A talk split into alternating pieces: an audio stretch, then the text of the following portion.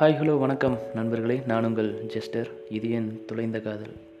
கதைக்கு போகலாம் ஒரு அன்னோன் நம்பர்லேருந்து எனக்கு கால் வந்தது. நான் அட்டன் பண்ணி ஹலோ சொன்னேன். எதிரில் பேசுகிறவர் மதனா நான் ஸ்ரவணி அப்பா பேசுகிறேன்னு சொன்னார். ஸ்ரவணியை பற்றி எனக்கு நல்லா தெரியும். அவள் ரொம்ப போல்டான பொண்ணு. எந்த ப்ராப்ளமாக இருந்தாலும் டைரெக்டாக ஃபேஸ் பண்ணுவாள் அவள் லவ் மேட்ரை வீட்டில் சொல்லி அழுகிற ஆள் கிடையாது. அப்போது ஸ்ரவணி அப்பா எதுக்கு எனக்கு கால் பண்ணார்? சரி வேறு ஏதாவது இருக்கும்னு நானும் ம் சொல்லுங்கன்னு சொன்னேன். அவர் திடீர்னு ஸ்ரவணி நீ லவ் பண்ணுறியான்னு கேட்டார். அதை கேட்டதும் லைட்டாக இல்லை நல்லாவே பயந்துட்டேன். சரி ஒரு வேளை வீட்டில் சொல்லிட்டா போலன்னு நினச்சேன். அப்படி அவர் கேட்டதும் எனக்கு என்ன சொல்கிறதுனே தெரியல. அப்புறம் மெதுவாக ஆமாம் நான் ஸ்ரவணியை லவ் பண்ணுறேன்னு சொன்னேன். ஐயோ இப்படி சொல்லிட்டோமே.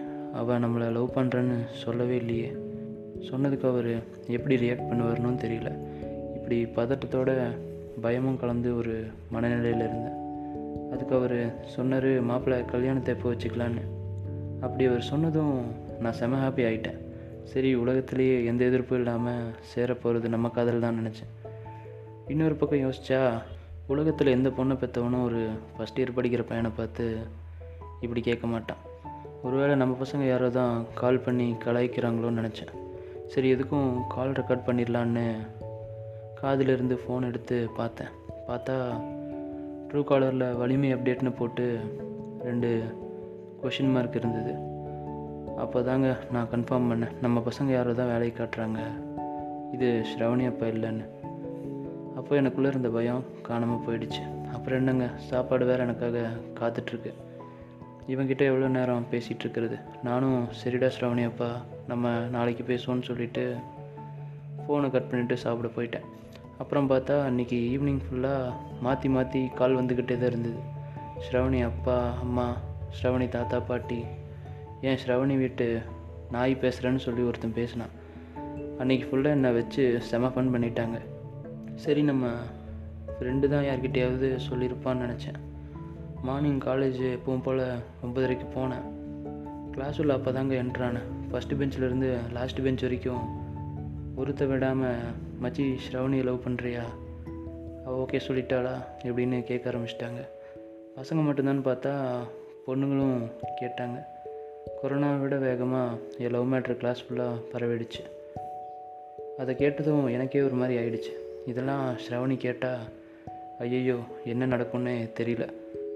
லவ் செட் ஆகிறதுக்கு முன்னாடியே பிரேக்கப் ஆகிடும்னு நினச்சேன். கிளாஸ் வெளியே வந்து நின்றுட்டேன் அவள் வந்தால் நடந்த எல்லாத்தையும் அவகிட்ட சொல்லிடலான்னு வெயிட் பண்ணிகிட்டு இருந்தேன். ப்ரேயர் பில் அடிச்சிட்டாங்க. நான் கிளாஸ் உள்ளே வந்துட்டேன். அவளும் கரெக்டாக வந்தா. எப்பவும் போல் என்னை பார்த்து க்யூட்டாக சிரிச்சிட்டு போய் அவள் இடத்துல உட்காந்துட்டான் பேசலான்னு அவகிட்ட போகிறதுக்குள்ளே ஸ்டாஃப் வந்துட்டார். அவள் பக்கத்தில் இருக்கிறவங்க அவகிட்ட கேட்டாங்க போல். திரும்பி என்னை பார்த்தா. நான் அவளை பார்த்து ஸ்மைல் பண்ணேன். முறைக்க ஆரம்பிச்சிட்டா. சும்மாவே அவள் முகம் க்யூட்டாக இருக்கும்.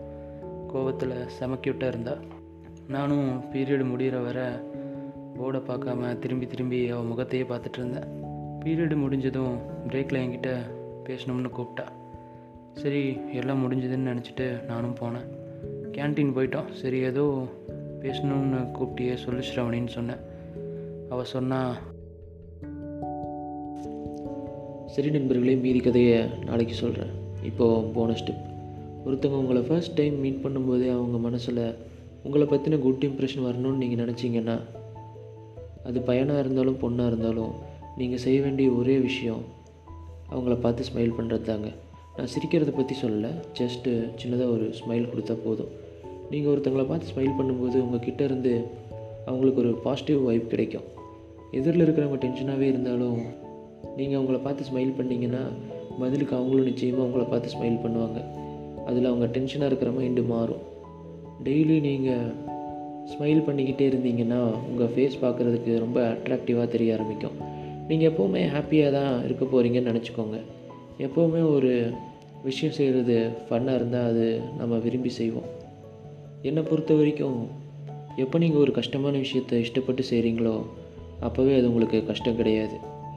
அதுபோல் எந்த விஷயத்தை செஞ்சாலும் ஒரு ஹாப்பி மைண்ட் செட்டோட ஸ்டார்ட் பண்ணுங்கள் எப்போவுமே ஸ்மைல் பண்ணிக்கிட்டே இருங்க. எல்லோருக்கும் உங்களை பிடிக்கும். ட்ரை பண்ணி பாருங்கள் ஒர்க் ஆகும். பாய்